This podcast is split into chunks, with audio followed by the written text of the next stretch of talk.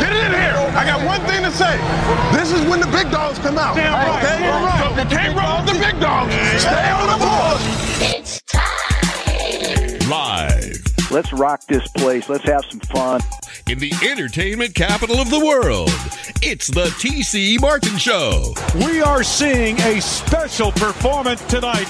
Diagnosis, prognosis, osmosis. Say what?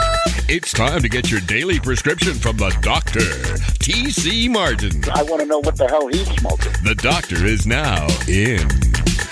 Good Wednesday to you, and glad you could join us. TC Martin Show, of course, streaming live wherever you may be. TCMartinShow.com. And of course, here live in Las Vegas. Today, we continue on to update you on the latest news that we are getting out of Cincinnati at the University Medical Center there in Cincinnati regarding Damar Hamlin.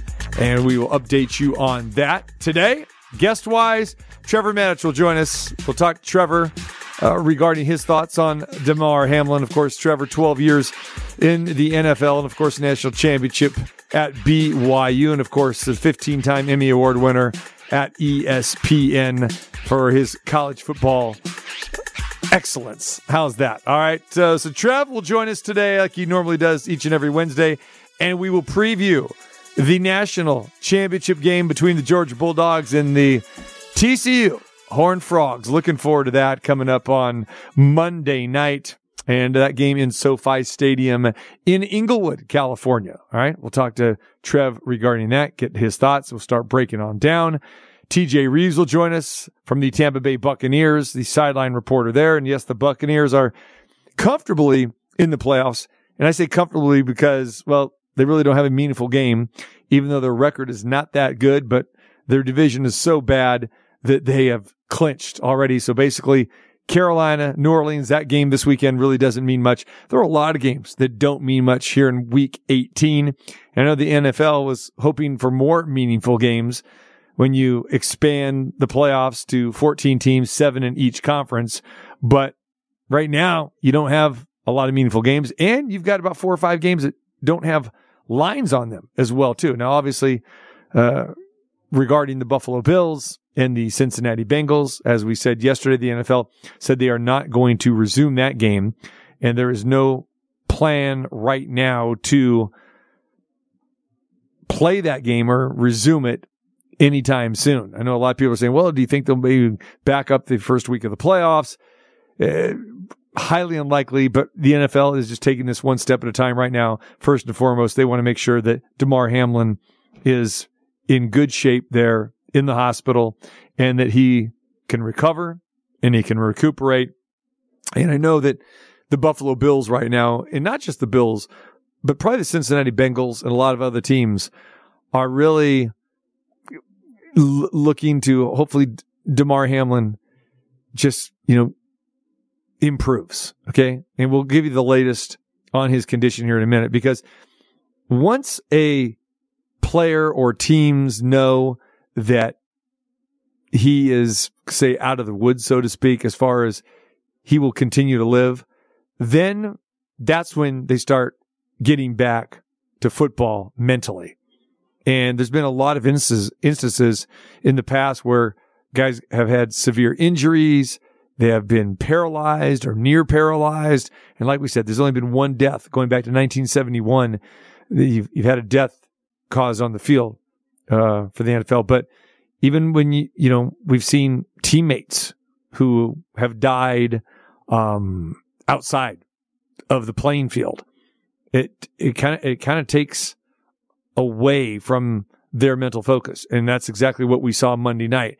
So you're starting to see teams now get back to practice on Wednesday. Most teams, just about all NFL teams, have Tuesday off. Okay, Tuesday is the traditional off day, unless you have a Saturday game. Then your off day is Monday, and then you're back at practice on Tuesday. But for the Bengals and the Bills, well, they're back at practice today.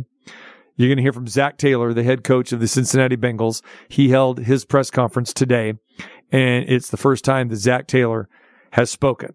All right, so we will uh, dive into all of that today with our continuing coverage on Damar Hamlin, the Buffalo Bills safety. Uh, the latest is this: he is still in the intensive care unit, ICU, at the University of Cincinnati Medical Center. He continues to be sedated. Uh, doctors say that he showed positive signs and improvement. Those are the words. Uh, they were coming out of the hospital that the, he has shown improvement and positive signs overnight. Uh, they will continue to monitor him. And this is big. And we talked about this, you know, yesterday that the first 24 hours are critical to determine if he can recover. All right. Uh, family members are at the hospital with Damar Hamlin.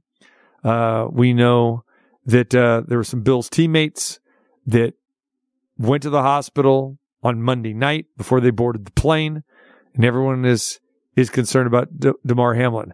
Um, we know that um, Josh Reed said he had spoke to Damar Hamlin's uncle, and Damar was originally on 100% oxygen. He's now down to 50% oxygen.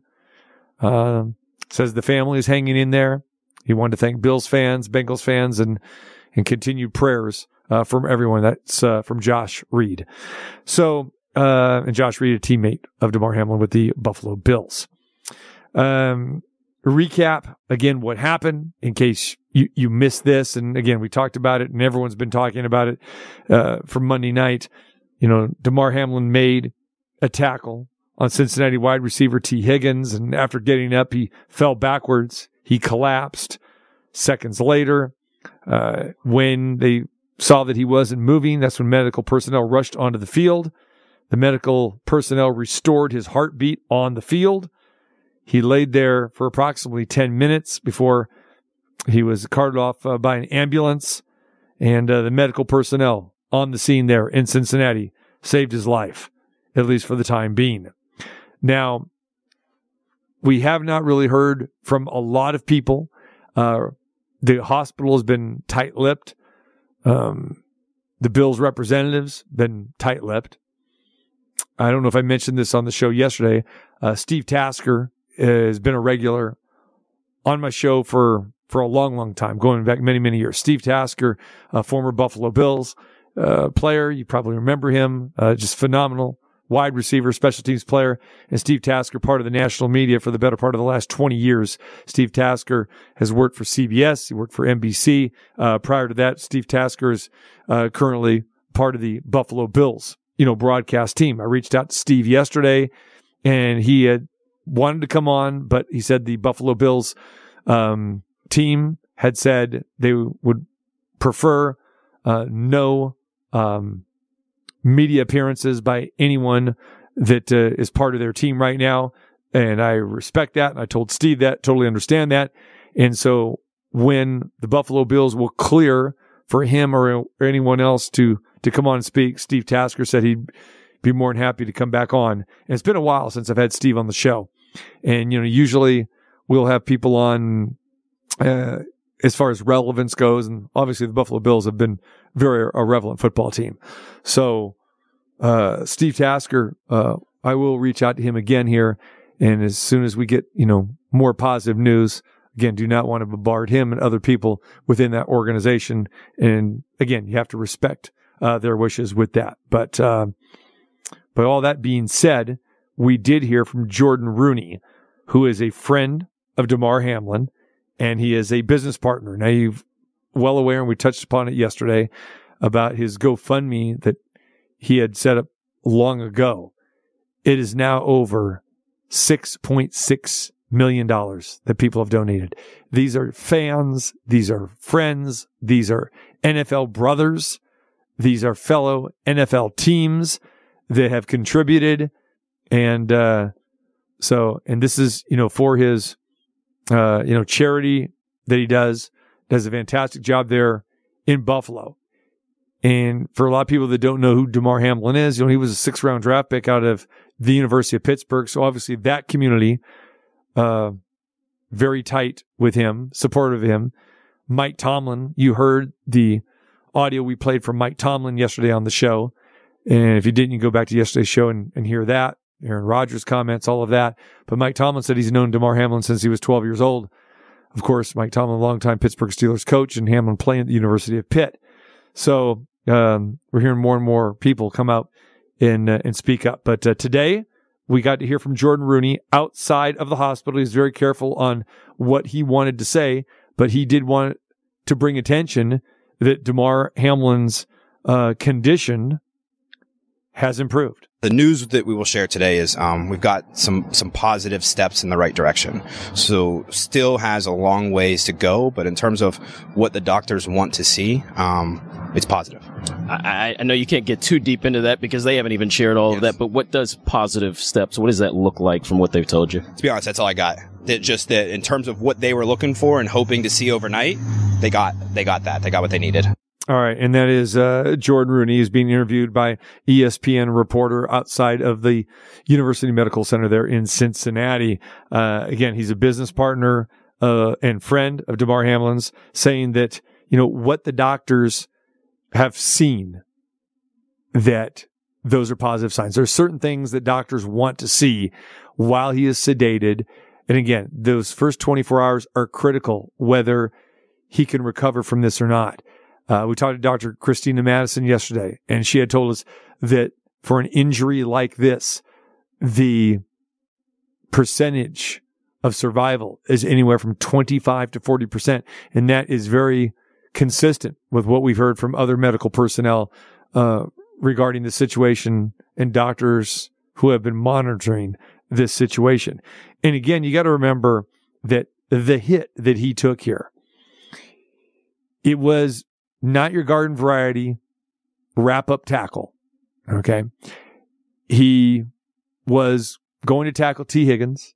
Tee Higgins, like many wide receivers, like many running backs, lowered his head, his shoulder, and was trying to drive forward for extra yards. They both went down, but it was the impact of the contact that struck Damar Hamlin in the chest area.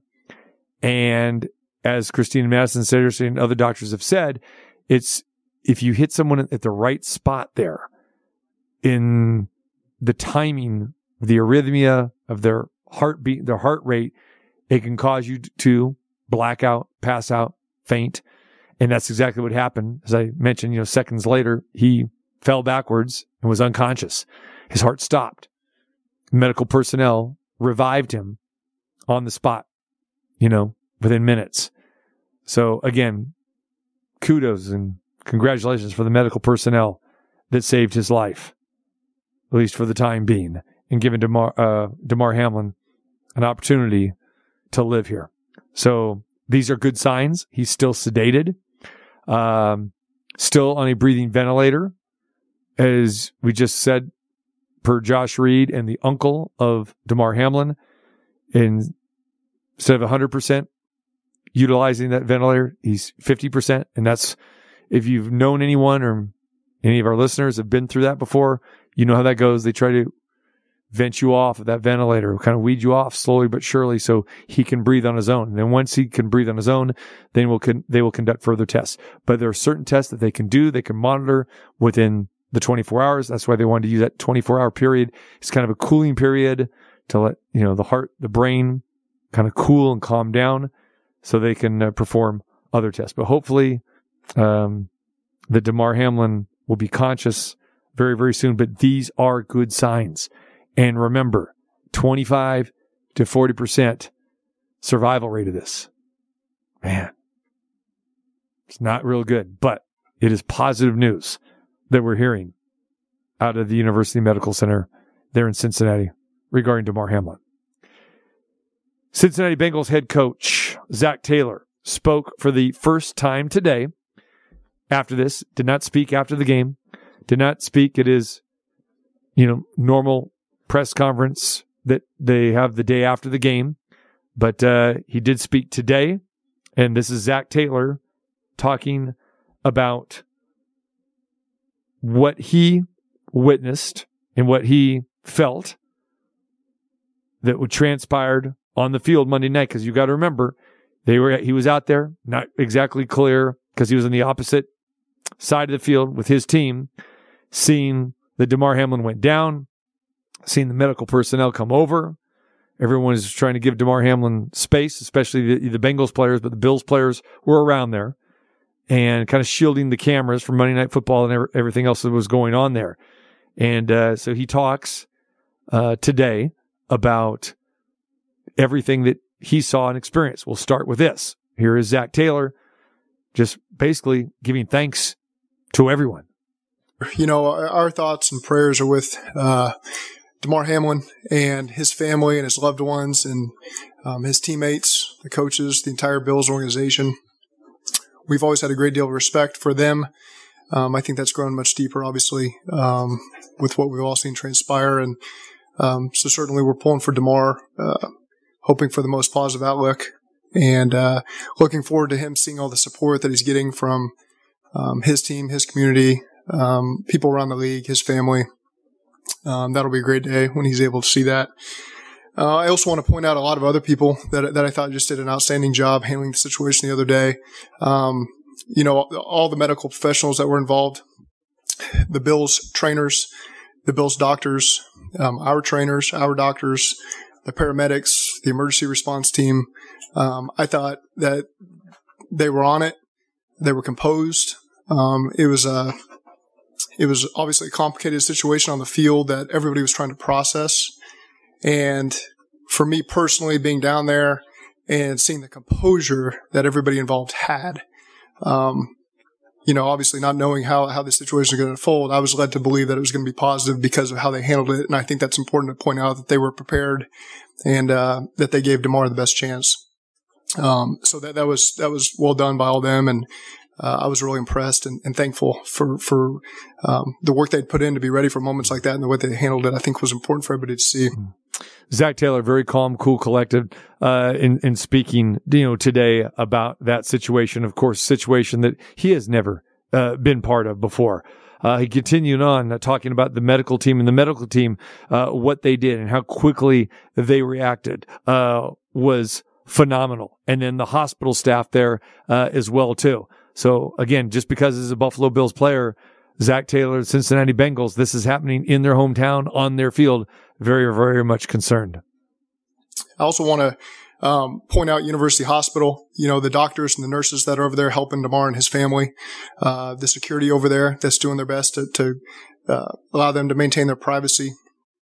Obviously, as an organization, we're doing everything we can to support them, um, but at the same time, give them privacy. And so, um, I think that's something you've really seen both communities rally around Buffalo, Cincinnati, uh, the NFL community really, really rally around uh, Damar and the Bills. And um, we're doing everything we can to support them and make them feel comfortable, but at the same time, make sure that they have privacy as a family to um, to manage this situation. And it seems uh, that everything from that aspect is going well. Family is there. Uh, we have heard that the, the family is uh, their utmost uh, thoughts for the care that Damar is getting, uh, and the NFL as well too, being very, very supportive about keeping out the privacy. And you know, when you have these type of situations, the, the media personnel that are, that are all over, and they had said that the, the media has kind of, you know, cut back a little bit. There are a lot of media people that are out there on Monday night afterwards, but, uh, that kind of, you know, was minimal a little bit yesterday. And obviously people, you know, want to know what's going on, but, uh, uh, seems like the communication has been very, very good from the medical staff and the people there at the University Medical Center there in Cincinnati. Uh, Zac Taylor talking today about the officials. And we saw Shawn Smith and his crew, um, be very, I guess, vigilant, I guess you may want to say, just, you know, trying to, um, be calm and cool during Monday night's, uh, situation, uh, having conversations, you know, with both head coaches, and the team, whether this game was going to get played or not. Ultimately, you know, that call does reside within the NFL. And we know that they were in communication with Roger Goodell. Here's Zac Taylor talking about the officials and the way they handled the situation Monday night. Uh, I, I, also want to point out the officials, Shawn Smith and his his crew. I thought did a tremendous job um, handling a, a, situation in which there was no rule book, there's no protocols for how to handle that.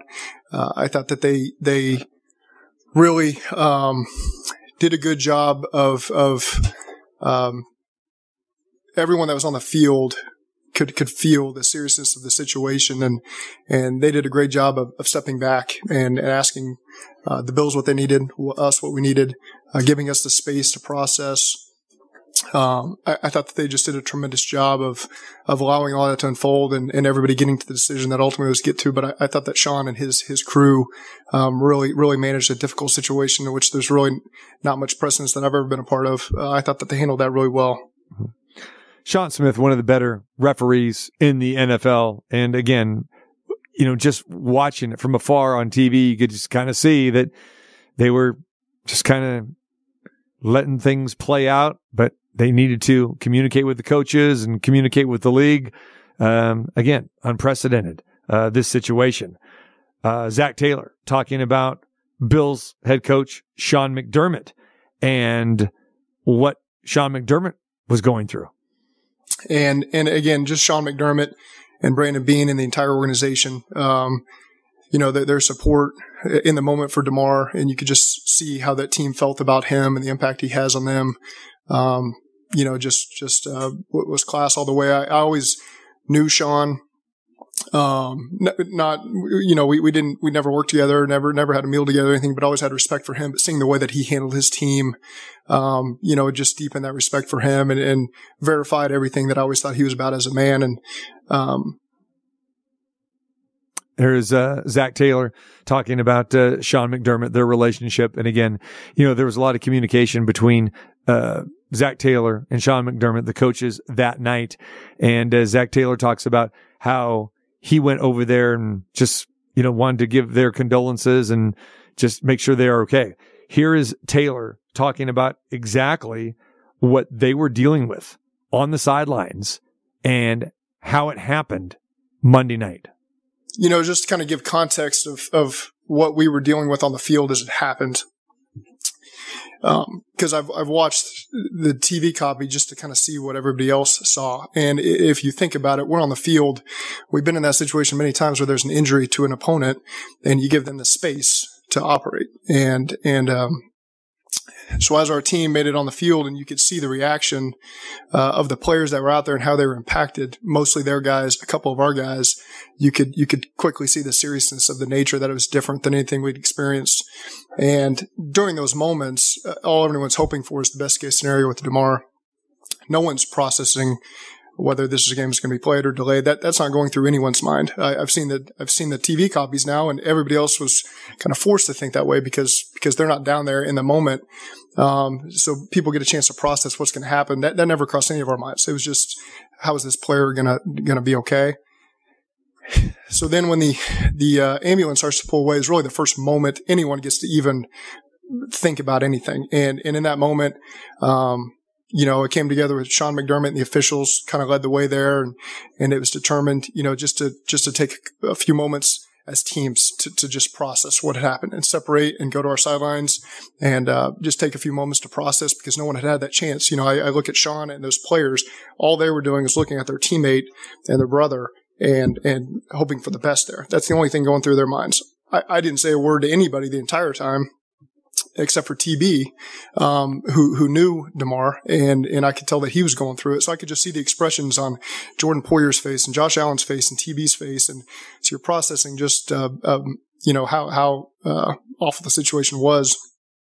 We separated as teams. Uh, the officials again did a great job of coming over to me and saying, "Hey." Um, you know, they're, they're still trying to process this moment here, uh, Coach McDermott and their team. And so, um, instead of playing telephone on separate sidelines, the decision was made just to go over there and, and make sure we're all, you know, talking together.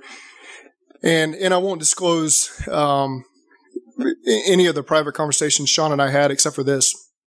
When I got over there, uh, the first thing he said was, I need to be at the hospital tomorrow and I shouldn't be coaching this game. And so that to me provides all the clarity because there, there was no, uh, unprecedented is the word that gets thrown around a lot about this situation because that's what it is. Uh, but in that moment, he really uh, showed who he was, that, that all his focus was just on Damar and being there for him, being there for his family at the hospital. And, and at that point, um, I think everybody, everything trended in the, in the direction it needed to trend and the right decisions were made there. But, um, again, just, just, uh, the way that I, really felt Sean McDermott led in that moment for his players. He was there for his players. He, he processed the right way, which was incredibly difficult, and uh, and really helped us get to the the solution that we needed to get to. Um, I think was was really good. So um, that's that's that's really um, all I have about the situation. Um, again, the the thoughts and prayers should be with Damar and his family. The support with the Buffalo Bills. Obviously, we've got people on our team that are affected that knew Damar from high school, Cal Adomitis.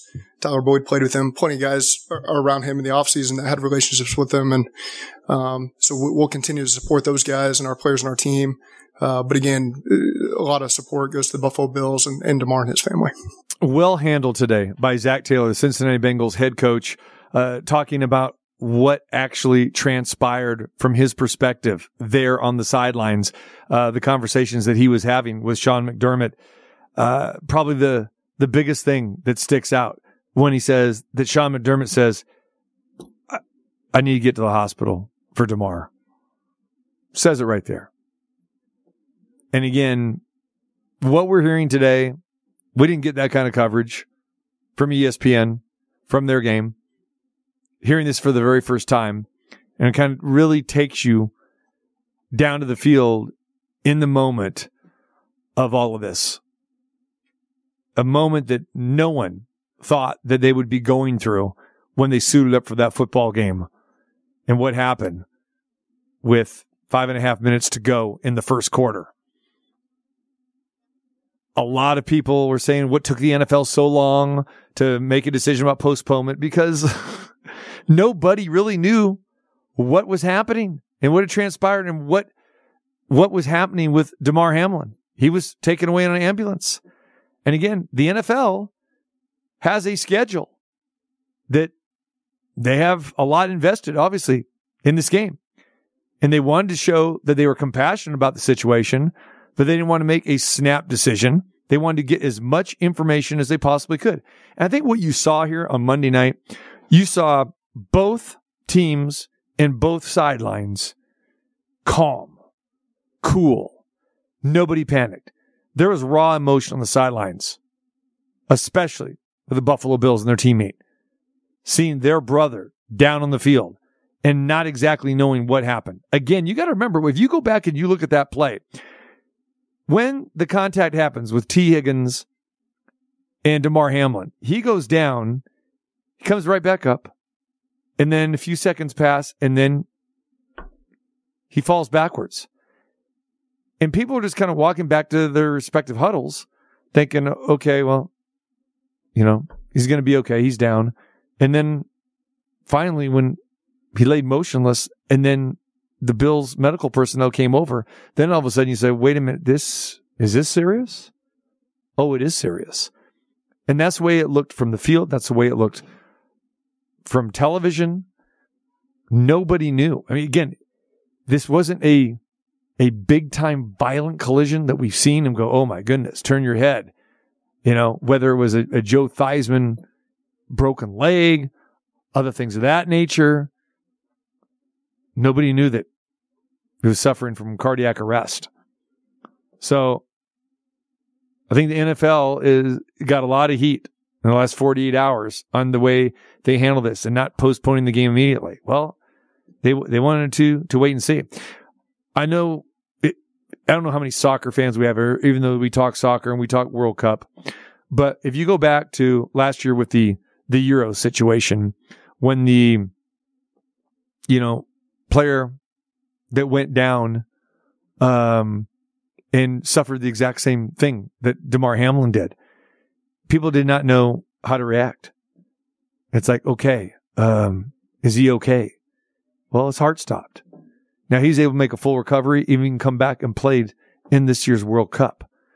But it was very similar to me watching that live and watching this game Monday Night Live, where fans in the stadium really didn't know. They hung around.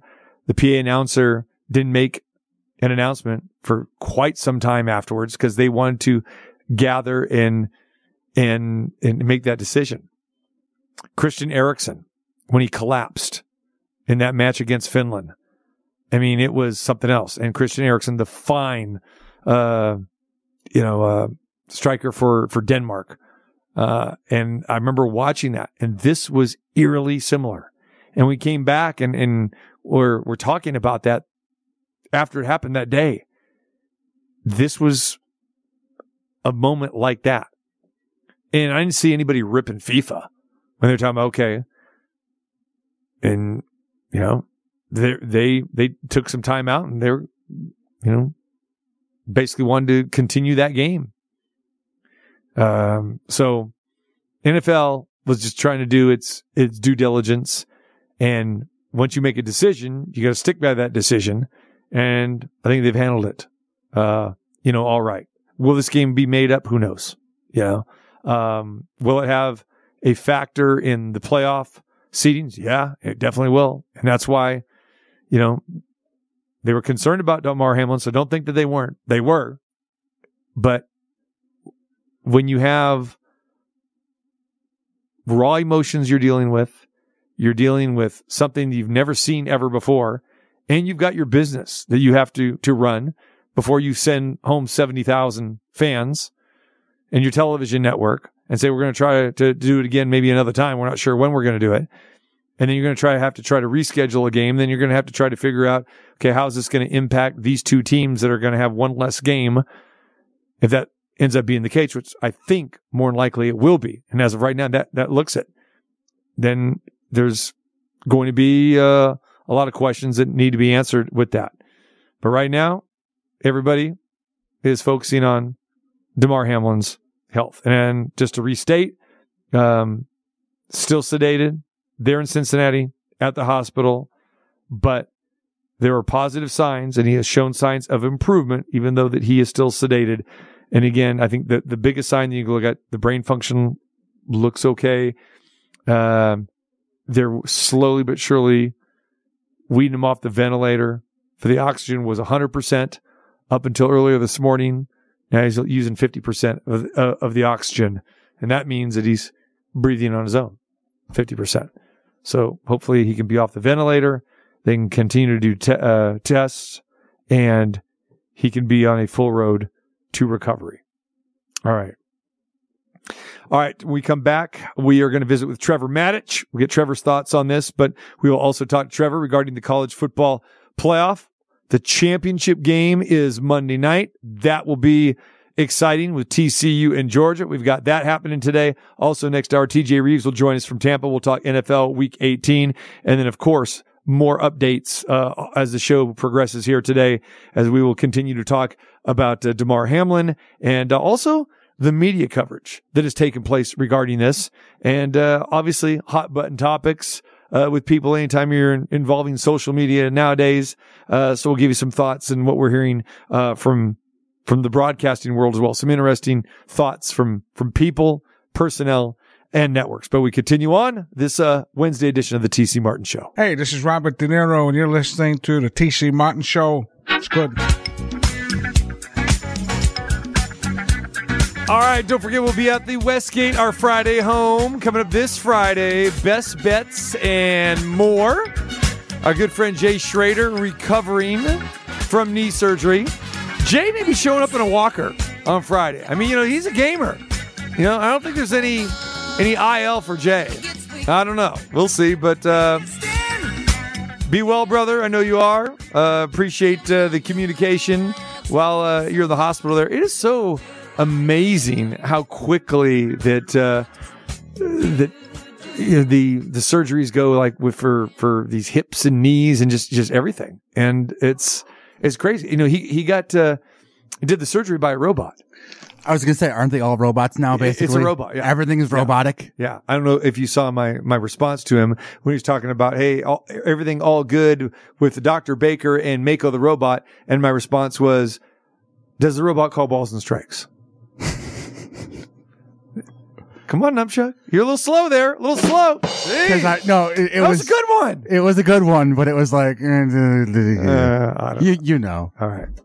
Uh, here's a guy that, uh, unfortunately, he's been through many, uh, some surgeries and, uh, procedures himself. And, uh, he can, uh, he can vouch for getting back on the job very quickly. The one and over the 15 time Emmy Award winner, our very good friend, Trevor Matich. What's going on, Trev? Hey TC, yeah, I uh, I've had a few uh, a few surgeries. I've got a lot of metal in my body. Um, anesthesia is my close friend, uh, and and yeah, I get I get the process of fixing damage. Trevor, obviously, Damar Hamlin, the situation and the player on our minds. We've been covering it uh, just like everyone has for, you know, the past 48 hours or so. I uh, want to get your take. Um, if you're watching the game live, and if you were watching the game live, um, what were you thinking um, when you saw this? Yeah, it was it was scary, and the the two things that were scary in watching it live was first of all to see him collapse. Uh, actually, three things. Then he didn't move, and then when doctors and trainers rushed out there, they were performing CPR, and then I noticed the reaction of the players that were around, and they were devastated. That's something that's very rare. Players tend to to kind of have a calloused view towards injury. And it's not because of indifference. It's sort of a defense mechanism. You don't want to identify too close with injuries. And so somebody gets a bad injury. It's like, oh, that's awful, man. I'm, I'm there for you, bro. And man, you're moving on, um, with your thought process because you don't want to dwell on it. Um, and, uh, and players get really good. When I say injury, I'm not talking about what happened to Damar Hamlin. I'm talking about normal injuries. What happened when I saw those players and the way that they were just utterly devastated, it told me that what they saw on the field was different from what we normally see. Generally, we have a, a good uh, feel for, you know, kind of what's going on with an injury. I mean, you might have a guy sitting down and, you know, doesn't seem to be in a lot of pain. He's going to be fine. You might have a guy on the ground who's in a lot of pain, but he's probably going to be fine. Right? It's just, he's got to get through it and all that. And okay, it's part of the game. Then you have a, another level where you'll see doctors and trainers stabilizing a neck and then putting a neck brace on and then here comes the cart and they take him out, you know, and that's super scary. You know, you're looking for things like, did he move his hands? Did he move his feet? And that gets to you, but you keep playing after, after everything's said and done. I mean, that happened. I think it was the LSU Purdue bowl game. Uh, where a Purdue, Purdue player was stabilized and, and taken off the field in a cart. It was a, a really scary moment. And then they finished the game. Hmm. Trevor, but you're not used to seeing players. I'm sorry, TC. No, you're, no, no. You're not finish, used please. to seeing players lay as if they're lifeless. And in this case, it looks like he was lifeless before they resuscitated him. Mm-hmm. You're not used to seeing that. So the normal reaction to to seeing a player on the ground with some sort of injury, where you kind of gauge what's going on, it's probably not serious. Oh, it's probably pretty serious. Oh man, this looks scary. None of that applied to this because he looked lifeless. And then, you know, it's been reported that there were like nine minutes of CPR. Players don't see that done to players on the field who are lying on the ground injured. That's not done. And so all I could see what was on, what was on TV, but the, the, to look at the players who were there and could see it and could hear what was going on and had a good view of Damar on the ground and what they were doing to see how devastated they were was something that I can't remember ever seeing. And that's what stood out to me as I watched it unfold. Mm-hmm. We know it's a violent game. You've seen, we all seen severe injuries. And like you said, you've never seen anything like this. I don't think any player has or coach has seen anything quite like this. But for a guy like yourself, played 12 years in the league and you're in the trenches. And as we know, there are almost injuries on every play when you're in the trenches, when you're an offensive lineman or a defensive lineman.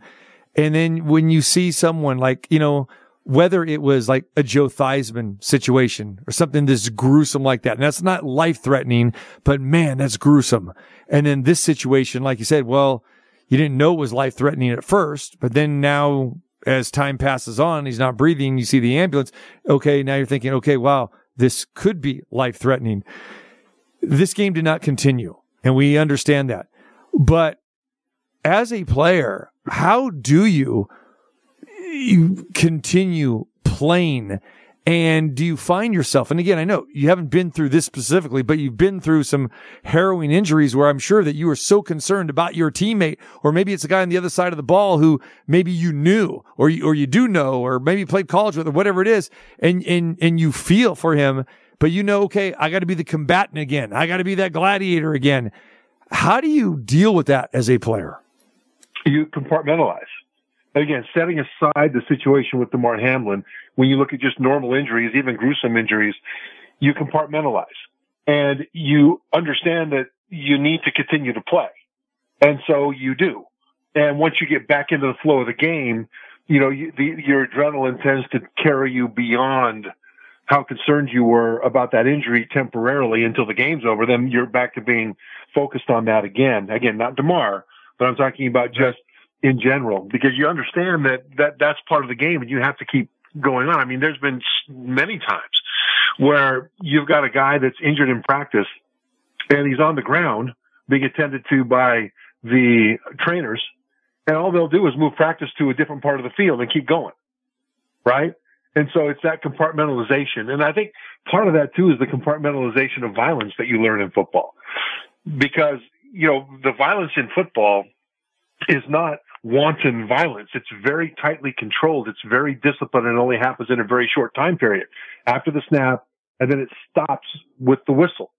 And so, you know, you compartmentalize the violence within football and you don't take it into your everyday life unless you're a person of really bad character, of which there are several, you know, every year in football that, that can't handle, uh, themselves off the field. But generally speaking, that's compartmentalization too. I mean, playing football in every way is compartmentalization.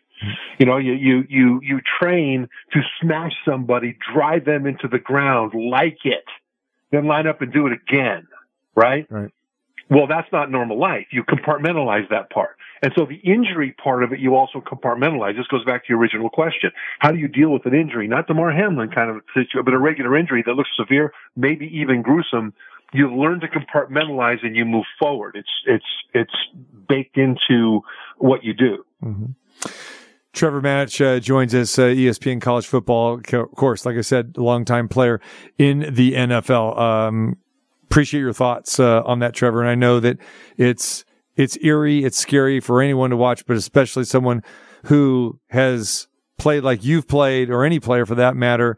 And this is their career. It's uh, you got to look at even if you don't know that player, you kind of feel like, okay, man, this is this is part of the fraternity, right? Oh yeah, it, it doesn't matter what team you're on because everybody knows you could be on their team next year, right. or they could be on your team. You know, you it, during the three hours of a football game, you hate the guy wearing a different color jersey. You have to, but before the game and after the game, you don't because that's part of the compartmentalization. And again, looking at those players, I knew, and I think most most players watching it knew that that game would not continue. You know, and if anybody speculated that it might, it was like, no, it's not Hmm. because they just weren't able to go. And I think the coaches recognized that. And it wouldn't have mattered if the NFL had said, okay, guys, warm up. We need to finish this game. They would not have done it. They would not have continued the game because this is a, a completely different situation. Hmm. And this looked like a a normal football play, doesn't? Even though it's not the garden variety, you know, uh, wrap around, tackle someone like you were taught, you know, going back to Pop Warner back in the day. But this is what we see with the NFL now. Everybody wants to, you know, lower their head. And if, if you're a receiver, a running back, you're going to lower their head. And I know a lot of people are giving Tee Higgins, you know, a hard time about, well, maybe he caused this. No, I mean, he was just trying to gain some extra yardage. And we see defenders all the time throwing body blocks instead of wrapping up and tackling.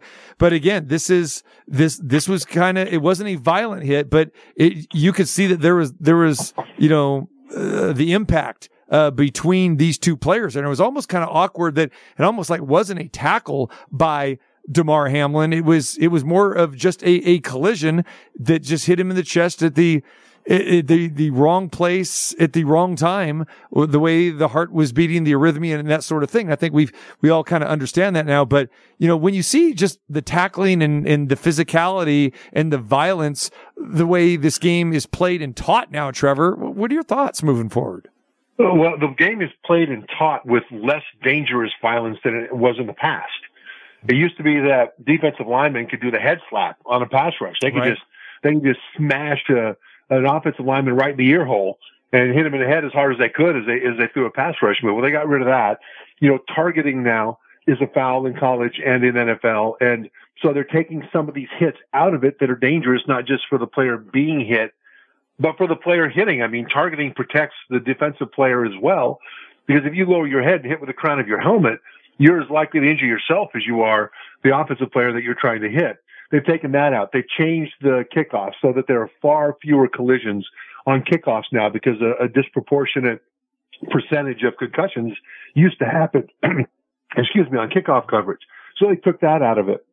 I know in college, I think in the NFL, but I know in college, they've taken away blindside blocks. Right. I mean, I got a concussion in the NFL because I was covering a punt and the returner broke up the sideline and I had to sprint as hard as I could and, and throw all caution to the wind in terms of who might hit me to try to get to the cutoff point. And sure enough, here came a guy blind side hit me. And I tell you what, I was, I was surprised that I got off the field on the right side of the field where my team was.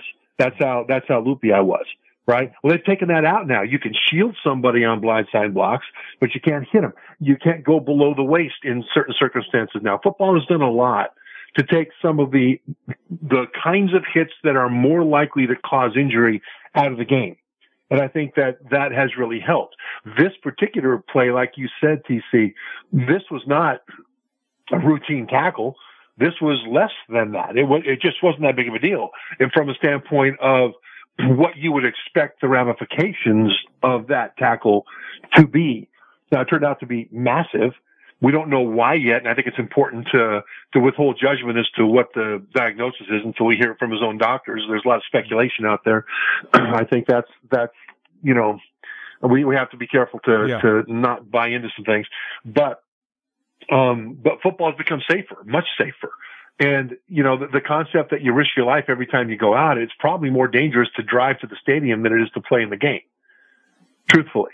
So, you know, I think football's done a good job with that. I think you have a different issue with, uh, parents and, and their children, their, their young sons playing football and tackle football. You know, my belief is that, you know, I didn't start playing tackle football till my freshman year in high school. So I never had the opportunity to play Pop Warner as a little, little teeny kid. And, you know, my particular opinion about that, because I know there's going to be a lot of parents that will be completely freaked out by this. You know, my opinion on that is that it's probably good for, you know, for young kids to not play full tackle football, full pads until they get into seventh and eighth grade, maybe even freshman year in high school. I'm not a doctor. I can't say, but it's not just because of, um, you know, of, of injuries. It's that you don't learn to protect yourself properly.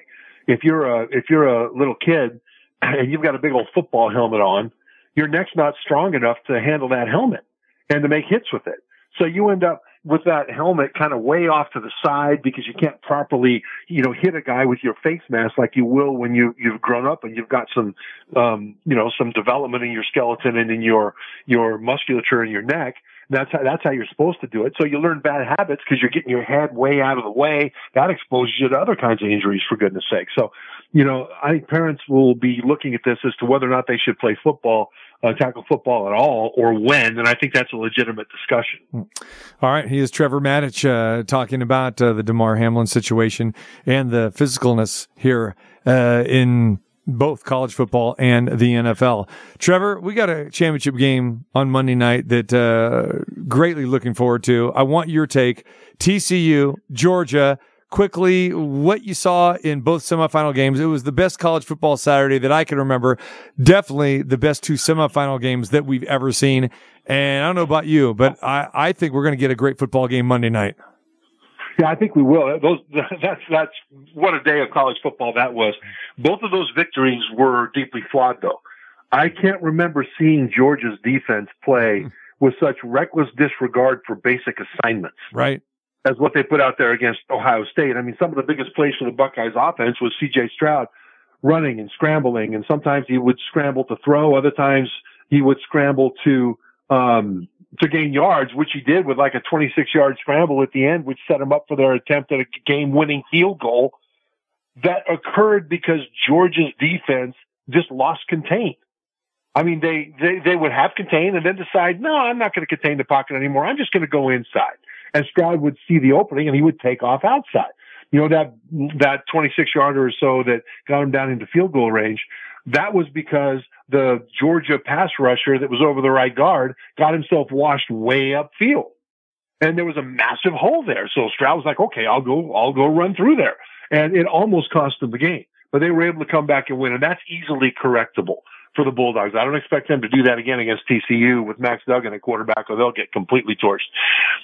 For TCU, it was flawed because of the way that that Michigan played and was coached. I mean, TCU won that game by six points, but JJ McCarthy, the Michigan quarterback, threw two interceptions that were returned for touchdowns, two pick sixes, and Michigan had driven three times inside the five yard line. And on those three drives, there were others too, but these three particular ones, they came away with three points, three times inside the five. Part of that was poor execution. Part of it was good play by TCU's defense, but some of it was coaching malpractice when it comes to play calling. I mean, malpractice, just uh, inexplicable offensive play calling down there inside the five yard line. And so, I mean, really trying to outthink yourself as a coach and end up hurting the team. So, you know, if Michigan hadn't handed it to TCU for a variety of, ways, in a variety of ways, I don't know that TCU would have won that game, but the Horned Frogs took advantage of the mistakes that Michigan made. They didn't make those mistakes themselves and they won the game. It's just that I, I, I can see where Georgia's mistakes that they overcame to win it are easily correctable by the Bulldogs. I don't see that TCU can expect the same kind of, of horrific play calling and two pick sixes because of poor quarterback play, essentially, uh, that Georgia will gift to them. So it's going to be a tougher time for the Horned Frogs to be able to win this game. Yeah, I think a lot of people are thinking, okay, well, Georgia, you know, they, they're going to get back to being Georgia. We're going to see the defense. But again, you got to remember, I mean, against LSU in that SEC championship game, they gave up over 500 yards in, in passing. And then the air, yeah. in, in, in, in 500 yards, you know, again here, well, you know, a, a, we saw a thousand yards of offense in both of these games. It, it, it's crazy, right. Trevor, but you know, I say you, you, cannot sleep on TCU. I mean, this is not a Cinderella story. This is a team that is g- going to have a lot of guys that are going to be playing on Sundays, you know, next year and the year after as well, too. How much of a shot do you give TCU in this game? I think they have, they have a puncher's chance. Part of the reason is their, their offense. Their wide receiver room is sneaky good. It's one of the best in the countries, like Ohio State's, like LSU's that we just saw light up the Georgia secondary in the last two games that the Bulldogs played. The um, difference between Ohio State though and TCU is at quarterback, where Max Duggan is a much more effective and efficient runner than CJ Stroud is. And even though CJ had some good plays on the ground, Max Duggan is they're going to scheme for him to have some of those plays on the ground. So their offense has the ability to create matchups that they want because they have so many skill players that are so good in different ways. They've got a couple of wide receivers that are big, tall guys, 6'4", 6'5", 215. You can cover them, but they're going to go get the ball anyway. They've got another couple of wide receivers that are among the fastest people in America that are electric after the catch, and you got to cover them over the middle with your safeties somehow, right? And so all these things happening. The other reason that TCU has a puncher's chance is their defense. That 335, a lot of people thought that Michigan would just smash it because there's only three defensive linemen on the field. Three middle-sized guys, the linebackers, and then five defensive backs. But it's not that easy because they don't just stand in front of you and let you hit them. They move. The linebackers fire gaps. The defensive line slants and stunts. And that slows down the offensive line. So Michigan didn't handle that very well. And TCU's defense looked really good uh, against them until Michigan adjusted by throwing vertical over the top against their safeties. So I think Georgia will start that immediately. But I think the the Georgia running game, there's a good chance that TCU is going to throw uh, some uh, uh, speed bump in front of that, and they're going to force Georgia to go to Plan B too. They'll just have to figure out how to stop that deep vertical middle passing game because Michigan was able to move the ball and score points when they started doing that against the Frogs. All right. This is your Super Bowl, Trevor. I mean, you cover college football all year, ESPN. Uh, you got to be looking forward to Monday night. Where are you going to be? What are you going to be doing? Uh, we're doing radio, pregame, halftime, and postgame. Perfect, brother. All right. We'll be listening. I appreciate you, my man. Uh, we look forward to talking with you on Friday, hopefully, uh, for our best bets. Great. Thanks, DC. Appreciate it. There he is. Great stuff, as always, each and every week, sometimes multiple times in a week. Grateful for my friend Trevor Matich. Does a fantastic job. The 15 time Emmy Award winner with ESPN, talking about the humanistic side, the reality side of football, then talking a little college football. Because again, this is the Super Bowl. It's a national championship game Monday night, and we'll be talking a lot about that more here in the next couple days, including with our show Friday at the Westgate at the Superbook and our best bets. TJ Rives is going to join us next hour. We've got news from UNLV today. Oh yeah, we've got a we've got a coach that is no longer there. We'll tell you about that when we come back as well too. Continuing on, Wild Wednesday edition of the show. Glad to have you here.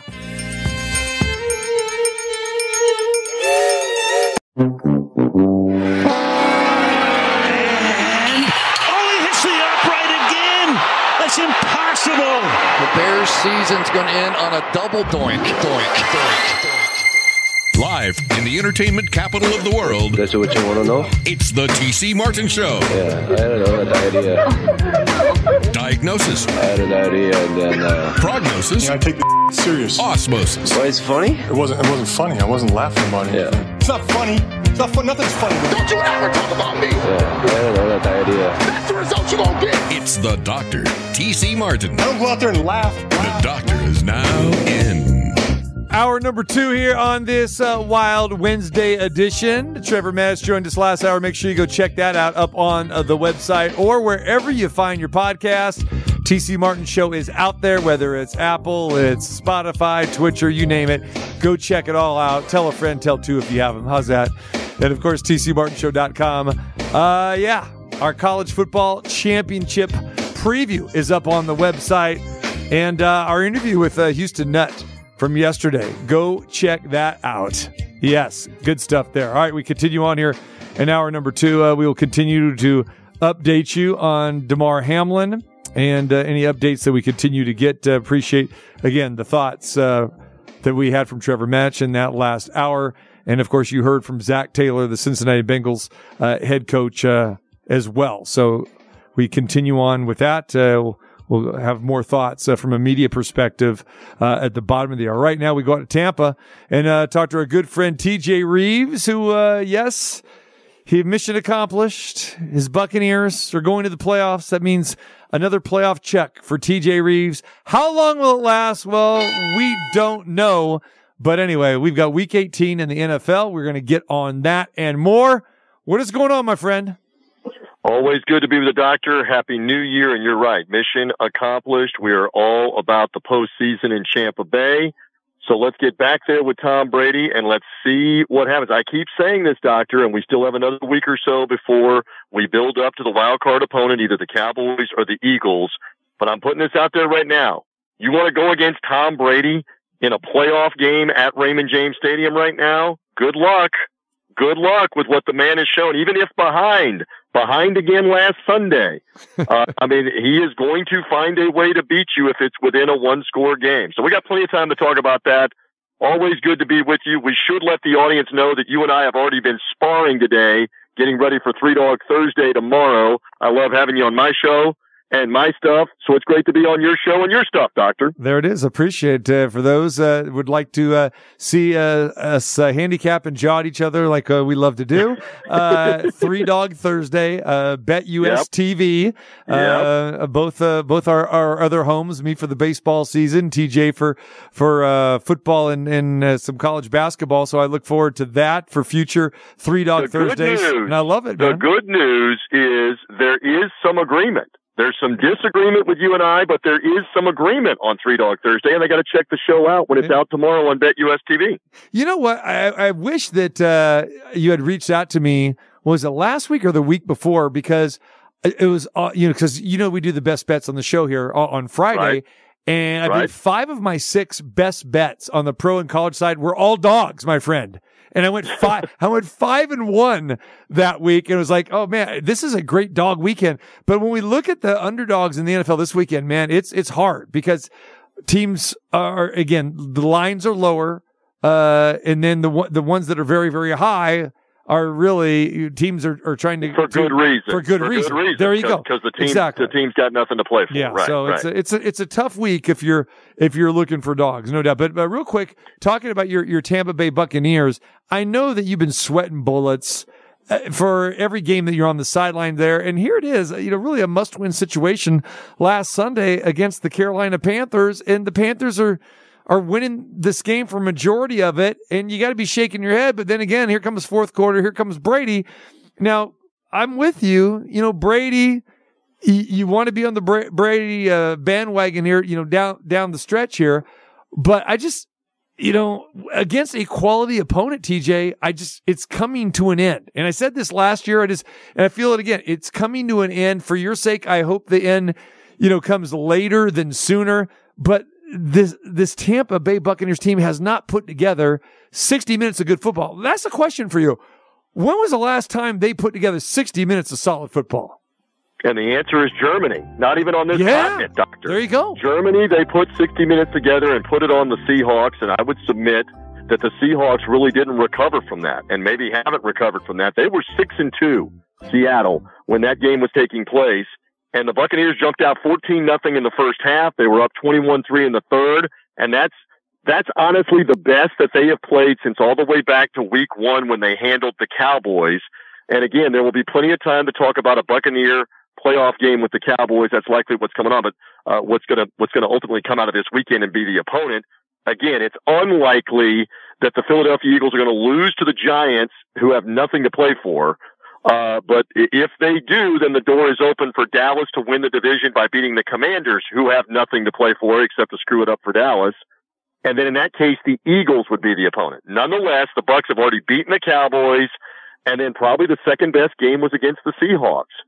So now I will say this, uh, for all, for all the talk about, you know, losing records and quality of opponents, that Carolina team had won five games since Steve Wilks took over. They were playing good football over the last month. They pulverized Detroit with their ground game the week before. And even though the Buccaneers fell behind 14 nothing, they did a good job of stopping what Carolina does, which is run the football. They got back in the game and they eventually overtook them with the big plays uh, to Mike Evans. So uh, we'll see what that translates into into uh, the postseason. Oh, and the other thing I was going to mention when they came back and beat the Saints after playing awful on offense in that Monday night game for three quarters, they rallied and beat the Saints. The Saints have turned around and won three straight games now uh, here at the end of the season since that Buccaneer loss, and may beat Carolina to end with four. Again, the game means nothing for New Orleans and Carolina, but that's not a bad New Orleans team. That's not a three and fourteen team. So they have won a couple of games late here against teams that were at least playing well that they had to win. And now let's see what that's going to translate to. Again, I'm just advising for all that are listening here in the in the audience, don't be going against Tom Brady in a home playoff game in this scenario, especially when you've seen four last minute comeback wins here in the back half of the season. Eight and eight for this team right now. And again, Mhm. you know, some some last minute wins. I mean, this team could maybe be sitting on four or five wins, as crazy as that sounds, because it's it's not a team that really went through a reclamation project. I mean, they did from a coaching standpoint. Uh, they really went backwards with that, but for the most part, you still got Tom Brady, you got Leonard Fournette, uh, you still got Mike Evans, and Mike Evans have been downright you know But phenomenal. the interior, we've talked about this. The interior Yeah. offensive line is not the same three guys, three totally different guys. You don't have Gronkowski. You don't have the deep threat with Antonio Brown, who went off the deep end psychologically. Uh, and defensively, the best pass rusher, one of the best ones in the NFL, Shaq Barrett, has been hurt since October, out for the year with an Achilles. So it is not the same personnel per se. Some of the pieces are still there, yes. Uh, Lavonte David and Devin White are fantastic linebackers. So some of the pieces are there, but it's not the same team. And they've had struggles all year. We've talked about this on your show with playing the same way, with running in predictable spots, throwing short passes, being almost too easy and too convenient for defenses to figure them out. And that was the thing about Sunday. The difference on Sunday was Tom Brady realized we got to go down the field. We're losing. We're desperate to win this game. And when he began to air it out down the field, suddenly it's a 400 yard pass game. This was nirvana, doctor. It's 30 points and 400 yards again from 45 year old Tom Brady. The first time we'd really seen that all year. So, uh, let's see what kind of adjustments they will make for the postseason. The only thing you can say at this point is you wanted to get in the tournament. You wanted to have a puncher's chance. You're in. You're in, and now let's see what happens. All right, the Tampa Bay Buccaneers, a meaningless game this week against Atlanta. What are you hearing? Does Brady play? What are they doing this weekend? Well, he was adamant, and he has not addressed the media this week. He was adamant after the game on Sunday. He typically addresses the media on Thursday. He said, Hey, there have only been two times when I've not played, and that's when I tore my ACL in the first quarter of game one in 2008 and never played again that season. And then the league told me I couldn't play four games a few years ago for the Patriots because of a suspension. And other than that, he hasn't missed a game. So his thing is he wants to go out there at least for the beginning of this one. How long will any starters play for the Buccaneers? There's nothing on the line. There's no playoff seeding. The Atlanta Falcons have nothing to play for. This is one of several games where neither team has anything on the line in the game. So from my standpoint, from the cheap seats, how much do you want to risk injury playing in this game in the second quarter in Atlanta, especially when they're going to have young guys who are trying to impress their coaches, their GM to stick around on the team and are trying to make plays and take somebody out with a big tackle or a big sack. Uh, you don't want any part of that. So maybe he plays a series. Maybe the starters play a series or two. I don't know. And don't expect a legitimate, straightforward, sincere answer from Todd Bowles and from a lot of these other NFL coaches that may tell you one thing about starters playing, and then in the, and then in actuality, guys are inactive come Sunday, and they're not playing even if they are active. So let's just keep an eye on that. Yeah, the Buccaneers a four point underdog at Atlanta against the Falcons. And like TJ said, the game means absolutely nothing. They just want to come out of here unscathed, and uh, they know they will be playing, um, you know, the following weekend uh, in the playoffs. So again, so many of these games very hard to handicap uh, this final week of the NFL regular season. But what we do have, TJ, is a meaningful, very meaningful, very uh, big time game Monday night in college football. Now you uh, also spend a lot of your Saturdays uh, broadcasting these these college football games, and we've got TCU and Georgia. Uh, looking forward to this. We had the best college football Saturday that I could ever remember. of The two semifinal Mm. games, the best that we've ever seen, and the odds makers here in Vegas have put up a big number of 13 and a half. It came down to 13. Now we're seeing 12 and 12 and 12 and a half. They're getting nothing but TCU money here. But, you know, many of the bookmakers were afraid to, to put like an eight or a nine on this game because they figure they're going to get an avalanche of bulldog money. So again, from the bookmaker standpoint, you want to try to get two way money. If we are handicapping this game for the last game or the last two games that each team has played, you have to think this, this line is out of proportion. It looks like TCU. Yes. And both of these teams, we saw both games generate over a thousand yards in offense each game on Saturday. It's going to be great, man. I think it's good. And uh, give me give me your take about what you expect to see between Georgia and TCU Monday night. Well, from the TCU standpoint, they were so physical against Michigan, and Michigan was not able to run the ball against them like we thought that they would be able to. Uh, and they got the two pick sixes, which helped. You had Jim Harbaugh, who I don't know if he was trying to call plays blindfolded or what he was doing, especially inside the 10 yard line and goal to go over and over again. So it was a mess for Michigan, but TCU took advantage of it. And then you had wild plays in the second half, including, uh, you know, Michigan having a couple had, had one touchdown taken off the board, uh, and, and had another pick six late in the game. I mean, so many big plays in that game. But what TCU demonstrated is they have firepower, uh, with Duggan the quarterback, uh, with the receiver. They, I mean, they can score. And so now the question becomes for a Georgia team that has had trouble late in the year putting people away and putting a, a bunch of points on the board. CJ Stroud and Ohio State threw the ball on them with uh, Marvin Harrison Jr. until he got hurt and the other receivers. He was dicing them up in that game. So that's got to be a real concern that Georgia's defense is not the defense of the 2021 season. It's not the same defense. And you just, I believe TCU is going to be able to hang with them. I don't know that they can win the game, but man, that's a lot of points for an offense that has repeatedly, and even a, even a defense that scored and some special team scores too from TCU. They've repeatedly scored a bunch of points. Even in the Big 12 uh, championship game loss to Kansas State, they scored a bunch. So I, I think uh, this is going to be a wild game and probably fairly high scoring here. And I love TCU's chances to hang in. No, I do too. And I'll even go as far as I, I know you've said it, you know, that, well, I don't know if they can win or not. They, they could keep it close. Why not? Yeah, of course they can win this game. Of course they can win this game. There's no doubt. And as we know, in every sport, and we talk about it, at least I talk about it all the time, it is so hard to repeat. It's impossible. It's uh, nearly impossible to repeat in any sport. And we haven't seen it in a long, long time in college football. And we're seeing more and more parity. And TCU is a team that is built a lot like Georgia. TCU has that mentality. They got that dog. They got that fight in them. And they have been counted out numerous times. This team, TJ, doesn't flinch. And that's what I like about it. They don't flinch. They've been underdogs in so many games, you know, this uh, year and especially here, you know, last week as well, too. No one gave them a shot against the almighty Michigan defense. And I said it on Friday. It's like, wait a minute. I'm not sold on this Michigan defense. Look what TCU has. Sonny Dykes is almost Yeah. revolutionary when it comes to this. And Kirby Smart, not so much. They've got talent at Georgia. They've got they got talent galore at the running back and wide receiver positions, and they probably don't have those top five or top ten picks like we've seen in the Georgia Bulldogs on, on offense, like we've seen before. And I'm still not that high on Stetson Bennett.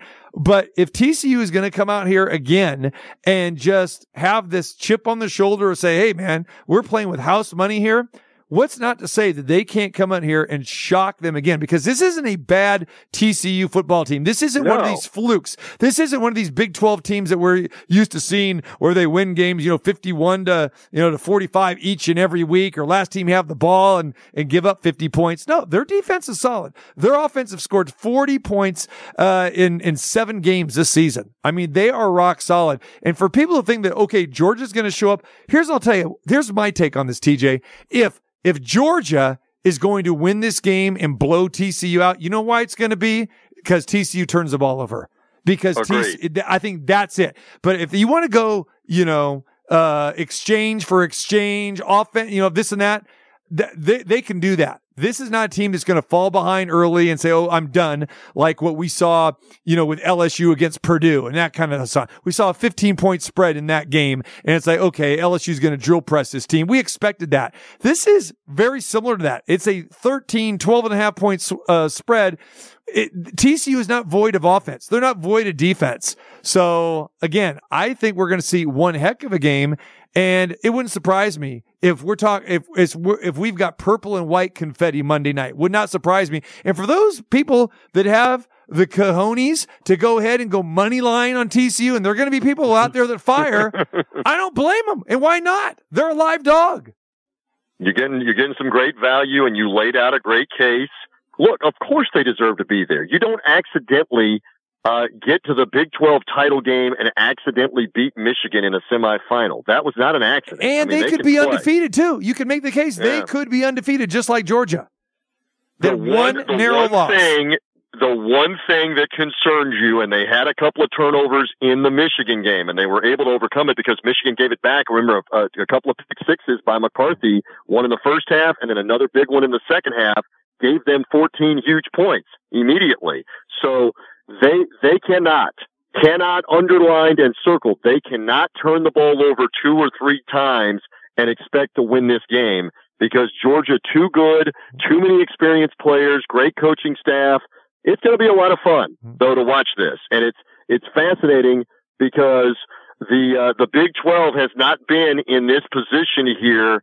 I, I don't believe they've been in this position in the championship game at all. I'm trying to recollect off the top of my head. Has No. the Big Twelve been in this time? They've No. not. No. So this is a great opportunity, odds maker line aside, for them to have a real puncher's chance to win the national title here under this format. Uh, and I keep saying to everybody else, one closing thing on this: enjoy it right now.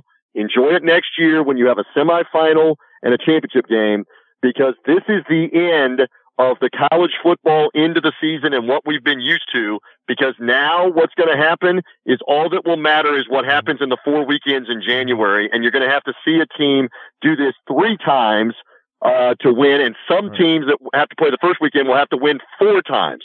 So the, the regular season is really devalued starting in two years with this playoff. So this is the last time, this time in the next, in the next playoff are the last two times where we have the true figure out who the top two teams are and only play three games. We're going to play 11 postseason games starting in two years. From here on out, 11 of them will determine it in January. I'll leave you with this. And I bring this Yeah. up because you've covered. Uh, you've you've called uh, this team's games uh, several times this year in, in, in the last couple seasons. Yep. I'd say the best team that we saw, the best performance last Saturday was Alabama. Yes. Over over the, the two semifinal games, what we saw and what Alabama did to K State. And again, you know, I was banging on that that Alabama drum. They should have been in the college football playoff. They were outstanding. They were the best football team that I saw last Saturday.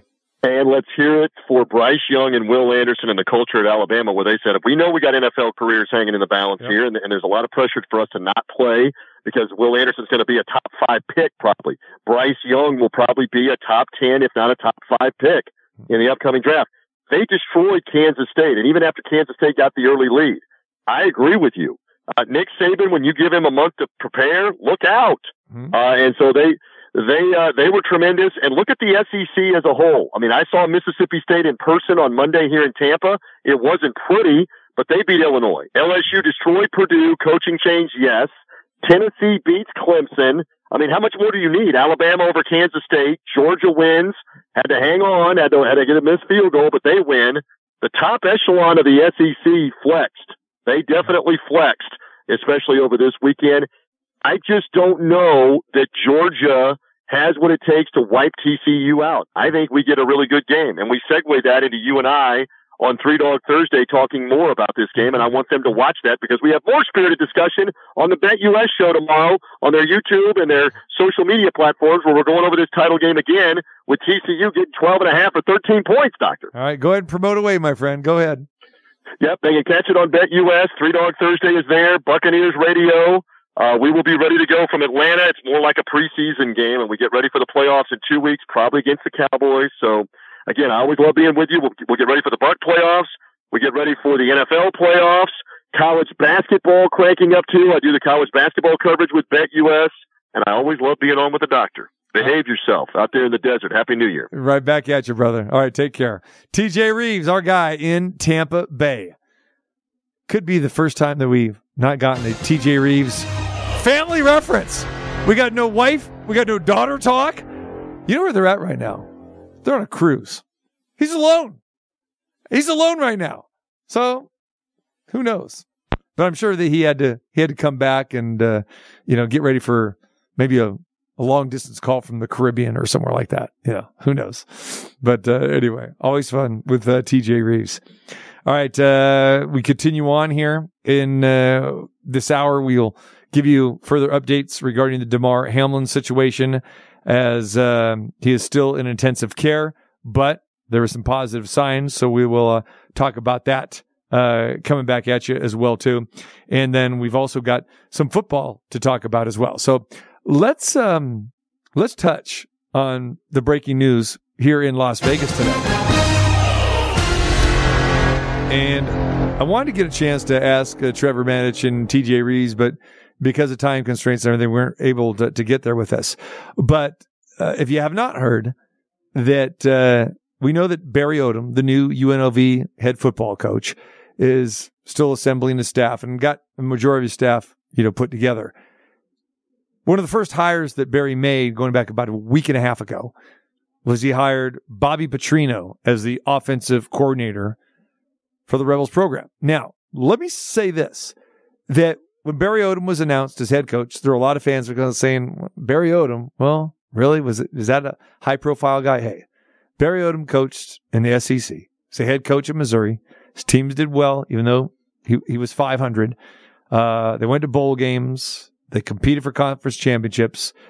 We've had him on the show. Great guy. He's going to be all in with UNLV. He's one of those rare guys that actually came and left a, a post as a defensive coordinator with the University of Arkansas the last three seasons to accept this challenge. And it is a major challenge to coach at UNLV, whether that is the head coach, offensive, defensive coordinator, whatever it is. So one of the hires that he made immediately was Bobby Petrino. Now, a lot of people were going, whoa, Bobby Petrino. Well, we know Bobby Petrino was a great head coach at Louisville. Uh, Bobby Petrino tried to go to the NFL and he bolted there and went back to Louisville. Didn't even last a season with the Atlanta Falcons. Bobby Petrino got himself in some problems. Got in a motorcycle accident, female passenger was with him. She was a young assistant with him um, at college uh, wh- when he was uh, you know coaching. Uh, so Bobby Petrino has had some issues. So he spent the last three years coaching at Murray State. All right, you know lower division, and teams went pretty well. And all of a sudden, Bobby Petrino, because no one really wanted to give him a head coaching job again, um, from from bailing on programs, getting in trouble. You know, guy that they kind of probably figured, okay, he's doesn't have much left in the tank for a head coach. But Barry Odom reached out to Bobby Petrino two weeks ago and said, "How would you like to be the offensive coordinator?" Petrino says, "Yeah." So Petrino's looking at like, "Hey, I can go to the shiny new stadium there, the Allegiant Stadium where UNLV plays, Fertitta Football Complex. I'll go in there and try to tear up the Mountain West Conference. What the heck? They don't have any defenses there. So let's uh let, let, let, let's go do this and try to build his brand. That's all it was. Just to build his brand again. Well, we get news today that Bobby Petrino is leaving UNLV. Left. Shades of Chris Beard from the basketball side. Remember Chris Beard? All right. When he was hired, he was hired to take the job and uh, where UNLV could have gone in several other directions, but they went Chris Beard was coming off uh, you know, a nice run. Went to uh, had the UNLV head coaching job for about three weeks.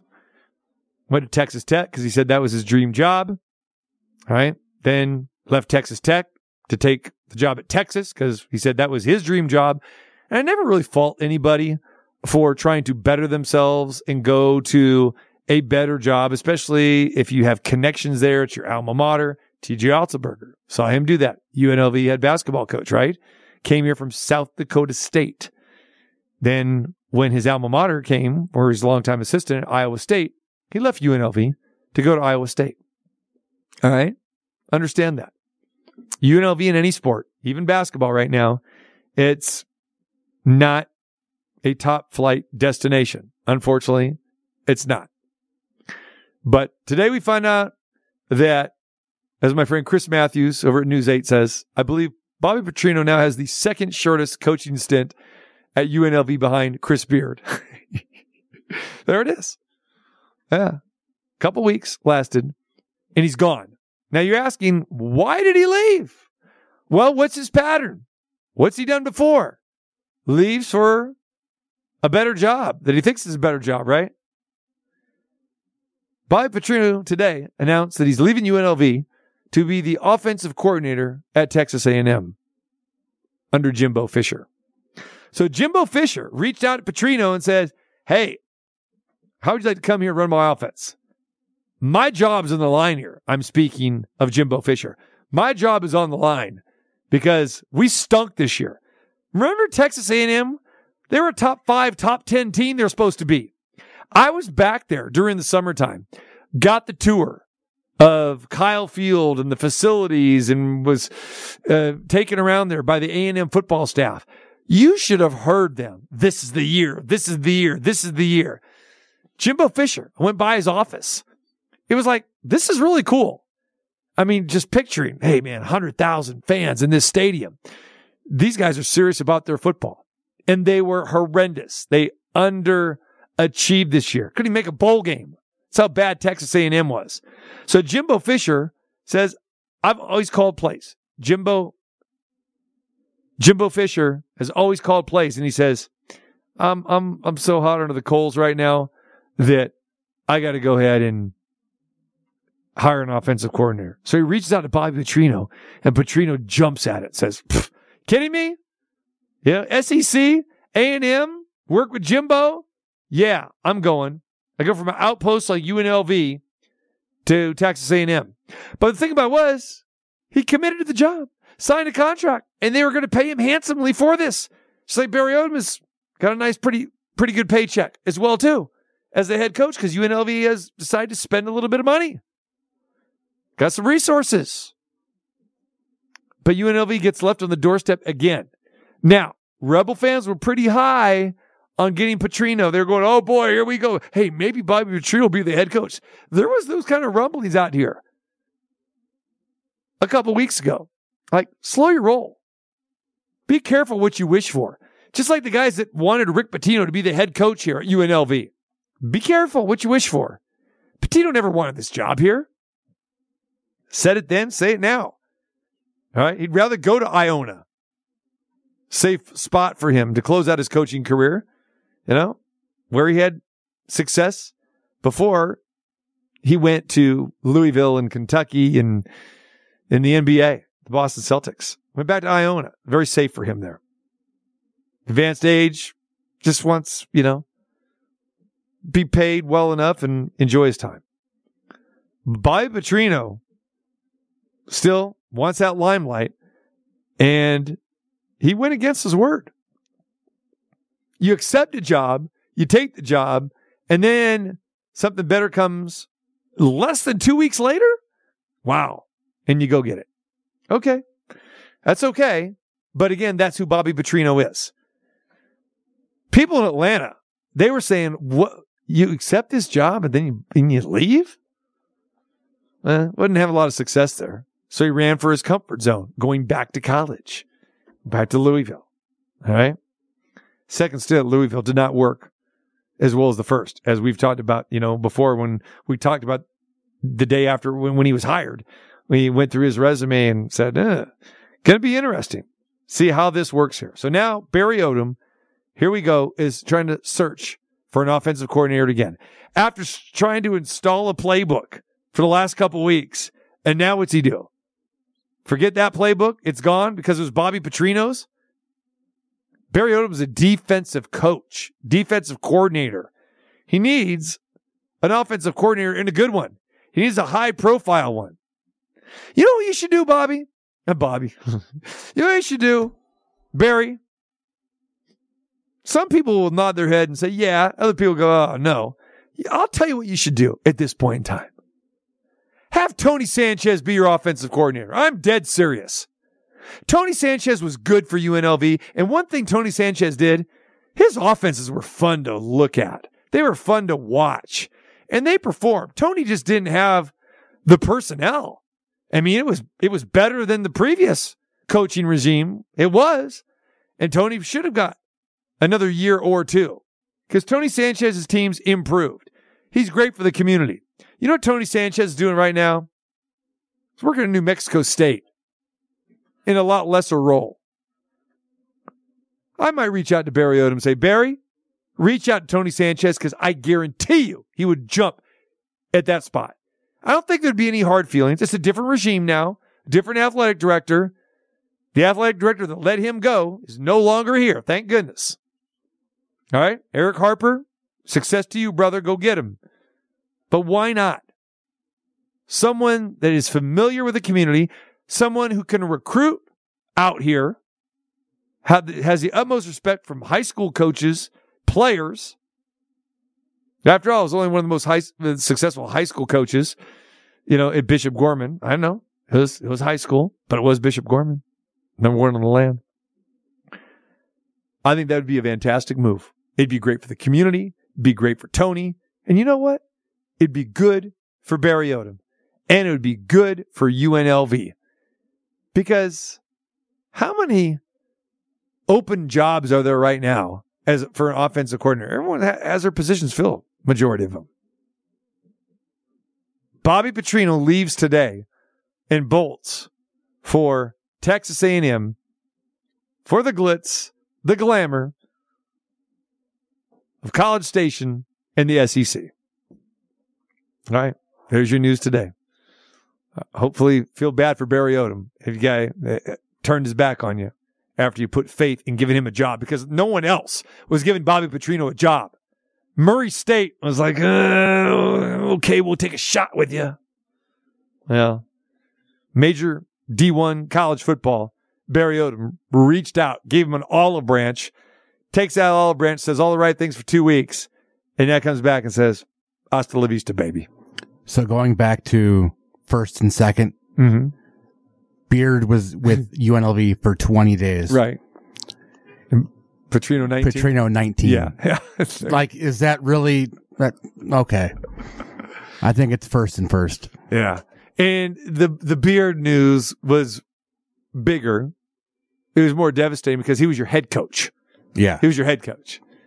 You know, he's in charge of it all. You know, Petrino's offensive coordinator at, let's be honest, you know, one of the worst college football programs that's happening right now. So it's like, but still no excuse, really. And again, yes, on one side, you say, okay, you, understand, you let a guy go better himself. I mean, everybody would have done it. I mean, for the most part. But I guess this gets kind of circled or highlighted because there's character questions with Bobby Petrino and everything that he's gone through and went through in the past in his own doing. He did it to himself. Good riddance, Bobby Petrino.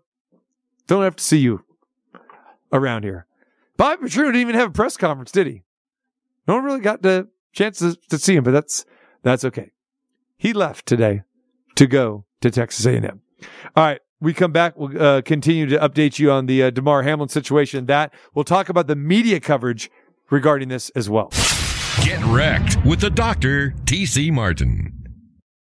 Browns, Browns, Browns, Browns, Browns, Brownsville, Brownsville.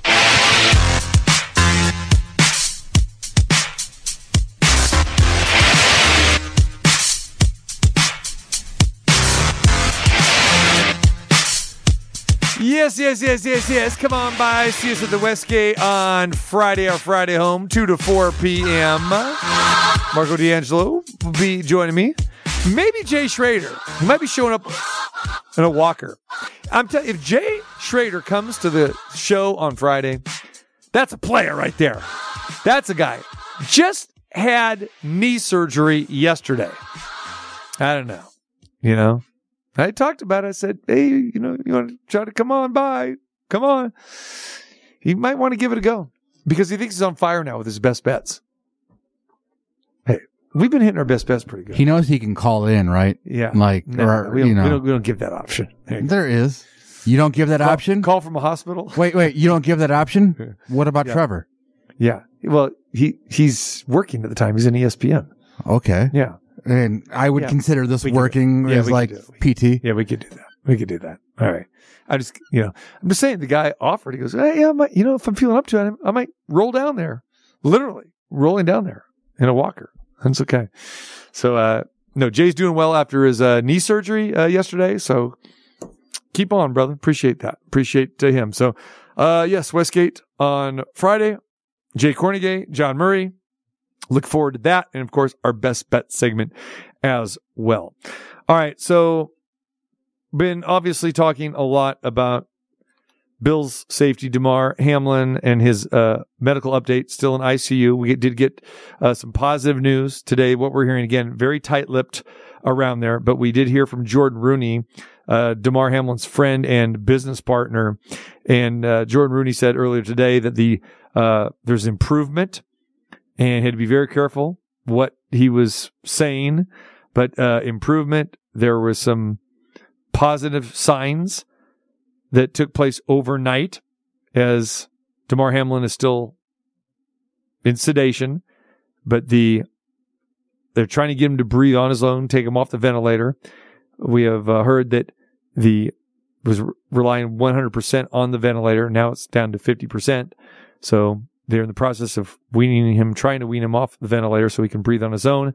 And hopefully, hopefully, uh, he can be on to a speedy recovery. But again, remember we talked about the last couple days, survival rate for this is anywhere between 25 and 40%. So not great odds that are in your favor, but he's 24 years old. He's got a lot of prayers behind him as well too. And uh, everyone in the NFL is rooting for him. I think everybody outside of football is rooting for him as well too.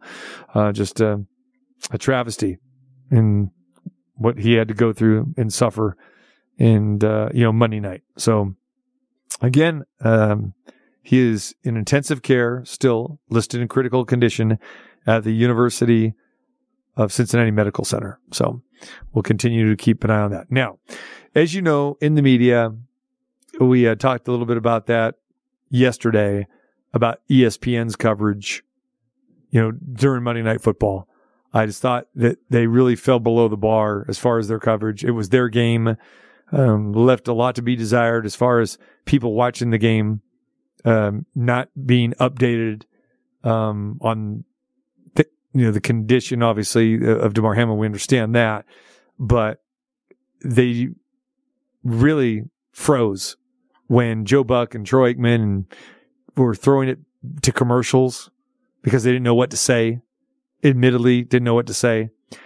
Threw it back to the studio, and you have Suzy Kolber who was anchoring. Uh, Suzy Kolber and Booger McFarland and Adam Schefter as a team anchoring in the studio for a football game with football content on the field content. Isn't that great of a of a team there? But then now when you throw in the emergency factor, uh, they're like deers in headlights. And I know they were not anticipating that, but as ESPN, and that is your own game, you have access to so many different people that you could reach out to and try to do investigative reporting and, and trying to get some thoughts. You didn't hear from any doctors. You didn't hear from anything. It got to be so bad. And I said this in yesterday's show. It re- bears repeating. I flipped to CNN because I was thinking, this is terrible what I'm watching. They went to six minutes of straight commercials because they didn't know how to handle the situation back there. They were, when you have a situation like this, that's your game on your network. You dive into it, you attack it, you you describe what's happening and tell your viewers. Everyone is tuned into your network. It's the only one that has the game. And you fell short in trying to give them any information at all. Lisa Salters, your sideline reporter, is there. We got some stuff from her, but bailing out, going to commercials? Terrible. So I flipped to CNN saying, like, well, is this going to be on CNN? Is this that big of a story? Boom, it was. CNN had Dr. Sanjay Gupta on. They had Wolf Blitzer as a diehard uh, Bills fan. Anderson Cooper was hosting. You had former players on. You had Bob Costas was on, even though Bob Costas really couldn't, you know, add too much. And he even said that himself. Okay. But when you have doctors and you have medical personnel and you had people on site there in Cincinnati, they were doing the job that ESPN should have done. I understand. This is what CNN does because they're used to emergency situations, whether it's hurricanes or whether it's earthquakes or whether it's, you know, mass killings and shootings. And unfortunately, but ESPN, I don't know what they were doing. You have to be prepared for situations like that. And let's hear from doctors. Let's, you know, somebody that maybe is in, can, can to relate and deliver to the audience what is happening. That was pretty sad. Then you have the talking heads the next day. All right. Much has been made about Bart Scott, former player for the Ravens, uh, was on ESPN, was interviewed by Stephen A. Smith. Well, Bart Scott said this yesterday. We'll let you hear what he said and tell you what the response has been like. Well, right right before the tackle, he lowers his helmet and he kind of throws his body into his chest. He's standing up because he's thinking he's got to take ch- chase Tee Higgins at an angle to make a tackle. So he didn't expect Tee Higgins to launch his body back into him. You know, it's one of those things. A lot of times you sit as a linebacker, uh, un- unblocked, you know, un- unengaged um, running back comes through the hole and he knows that contact's coming, so he lowers his helmet and you can't get underneath him. So he's able to get into you and your chest is exposed. So they, they, they've taken that out of the game, but they don't really regulate it as much as possible. I, I, I expect the league will be a lot more vigilant when it comes to that and using that penalty. All right. There are media types that are screaming for Bart Scott to lose his job. What is he saying? What is this all about? Bart Scott played the game. All right. He was in many violent collision tackles. And what he said is accurate that Tee Higgins did do that. And I've said it time and time. This was not your garden variety tackle. It was that that Damar Hamlin went backwards because Tee Higgins was trying to gain some extra yardage. He didn't do anything violently. It's not his fault. And people are saying, "Oh, is it Tee Higgins' fault?" Absolutely not. And for Bart Higgins and for Bart Scott just to say that what tell you what transpired here. He's not saying it's Tee Higgins' fault. He's not saying that. But for people to say that Bart Scott should, you know, make an apology or Bart Scott should lose his job that he's being insensitive, that is ridiculous. That is ridiculous. That's that's again, that's people that are not listening to actually what he's saying. When you listen to that clip, where anywhere does it say that Tee Higgins did something intentional? It's his fault. He's nothing, nothing. Wrong place, wrong time, wrong hit to the wrong part of the body with the way the heart rhythm was going. That, that's all. That's what doctors have said. Tee Higgins not responsible. Bart Scott is just talking about what actually happened. And then the other story is Skip Bayless. Now, Skip Bayless obviously is an easy target. Skip Bayless has been a long-time newspaper reporter. I remember Skip way back in the day. We are both in Northern California, San Jose Mercury News. Worked his way into television spots with ESPN. Of course, worked his way into these, you know, multi-million dollar gigs with ESPN and then now with Fox Sports, you know, one and doing the show with Shannon Sharpe. Skip Bayless made tweets during the course of this game and when it was happening. Skip De- Bayless is being ripped for this tweet. No doubt the NFL is considering postponing the rest of this game, but how? This late in the season, a game of this magnitude is crucial to the regular season outcome, which suddenly seems so irrelevant. Okay. So, what Skip Bayless is saying here is that NFL is going to try to need to reschedule this game. And at this point in time, they were thinking that the NFL was trying to, to figure a, a time when, you know, they, if they were going to continue the game, were they not? Like we explained earlier and, and yesterday, that a lot of this was, was going on behind closed doors. All right. Skip Bayless coming across as insensitive, granted, definitely comes across that way. Skip Bayless also sent this out. I've seen so many horrific injuries suffered on football fields, yet never have I seen a reaction like this. In every other situation I witnessed or covered, the game always sent went on fairly quickly. The attitude was, "Hey, that's football." For these players, this was different. Okay, so he's saying both sides of the thing, as Trevor Matich said, former player. Yeah, you're programmed and basically compartmentalizing, saying, "Okay, we got we have to move on here." All right. So another tweet. Not exactly sure what happened to Damar Hamlin. Players on both teams are shaken. Ambulance out on the field. CPR administered. Can't remember play being stopped for this length of time. Just said a prayer for him and his family. Okay, trying to go both sides again. Here's the problem. This is what the problem is. Skip Bayless made what three tweets in a matter of five to ten minutes. I don't have the time frame of his tweets, but uh, there are within this now. Here's what the problem is. People want to tweet too damn much because they want to be breaking news. Skip Bayless, you're not a breaking news reporter. You got a cushy TV gig right now where you argue with Shannon Sharpe or where you used to argue with Stephen A. Smith. That's what you do now. And a lot of this is conjecture, it's opinion, but a lot of this is made for TV. All right. And should Skip Bayless be ripped? Sure, to a certain degree. Okay.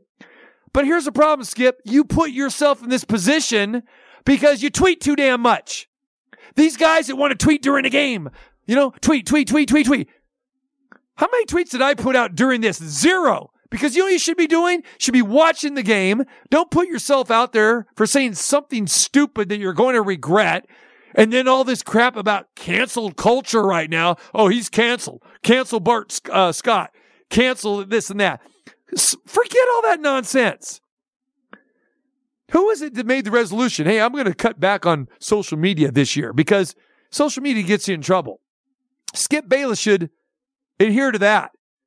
Why do people want to tweet so damn much? Why do they want to tweet an opinion because they're watching the game? Just watch the game. If you got something you really want to say, say it afterwards. But don't act like the, you're breaking news here. We're all watching the same thing unfold. It's very, very unfortunate. And by tweeting all right, without thinking and tweeting irresponsibly and tweeting at the moment it's happening, okay, you're going to be criticized. All right. It's not just Skip Bayless, but it's anybody and everybody who wants to fire off tweets. I want to be the first to fire off a tweet. It's ridiculous. And there are people in our industry that think that that is a good thing. They're going to increase their followers. Well, we've seen guys that drop tweets. Grant Napear in Sacramento dropping a tweet about all lives matter. Boom, gone, fired by the Kings. DeMarcus Cousins got on that train. Boom. Because you don't think. You don't need to tweet. You don't need to tweet. People think they need to tweet. They don't. No one cares. Majority of people do not care what people say in the media. They don't care. That goes with myself as well, too. They don't care. We're here to inform. We're here to entertain. That's what we're here for. Don't take yourself too seriously. And that's what Skip Bayless did. Plain simple. Yeah. And now he's apologized and all this stuff, but you're tweeting too much. That's where the problem lies. Here's audio from Shannon Sharpe. He didn't show up to work.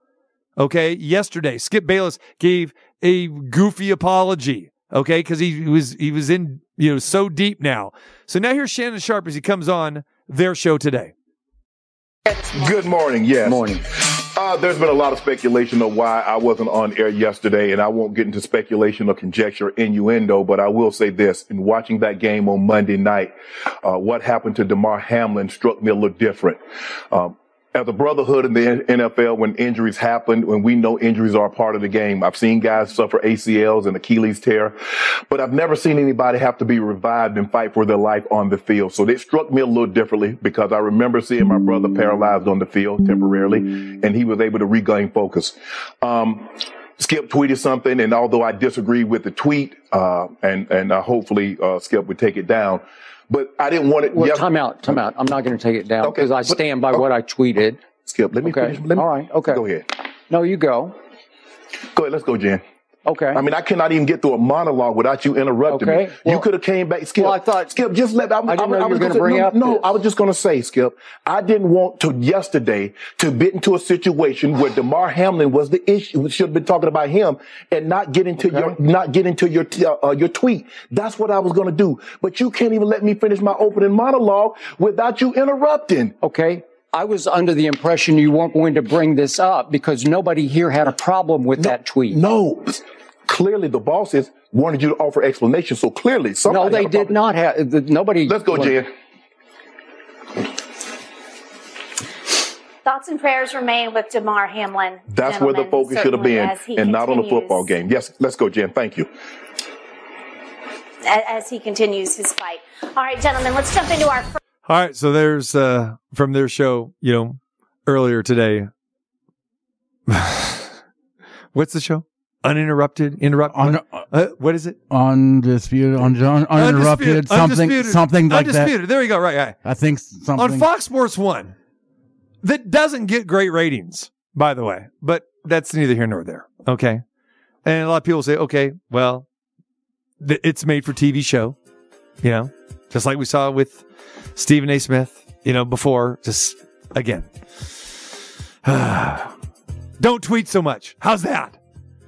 Stand by my tweet. Don't take it down. This and that. Make yourself more important than you really are. All right. Hopefully, enjoyed our coverage or followed our coverage of the Damar Hamlin situation. We'll continue to update that as the week progresses. Hopefully, we get some better news tomorrow, but better news today than we had yesterday. Appreciate Trevor Matich for joining us, TJ Rives as well. We will continue on uh, with that tomorrow. Scott Spreitzer will join us. We start handicapping week 18 of the NFL. And of course, more coverage of the national championship college football game on Monday night. You miss any part of the show, go to the website, check it all out. Wherever you get your podcast, go check it out. TC Martin Show. And of course, TCMartinShow.com. For Numchuck, TC saying so long. We're back at it again tomorrow. Have yourself a great evening. We'll talk to you tomorrow right here at 2.